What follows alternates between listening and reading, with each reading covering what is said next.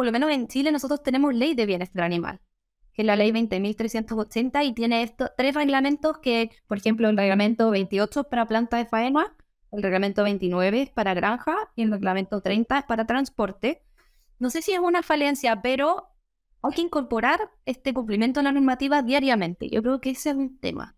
Como que hoy día la vida es tan rápida que tenemos que tener eh, temas sustentables, que tenemos que tener, hay falta de personal, hay distintas cosas, hay la rapidez que pasa el día o el trabajo, que, en el fondo puede ser que el bienestar animal en alguna empresa, no, no voy a hablar de ninguna, eh, esto esté un poquitito como, como en, en, déficit. Pero con, con, una buena capacitación, con una buena auditoría, pueden, pueden ir mejorando.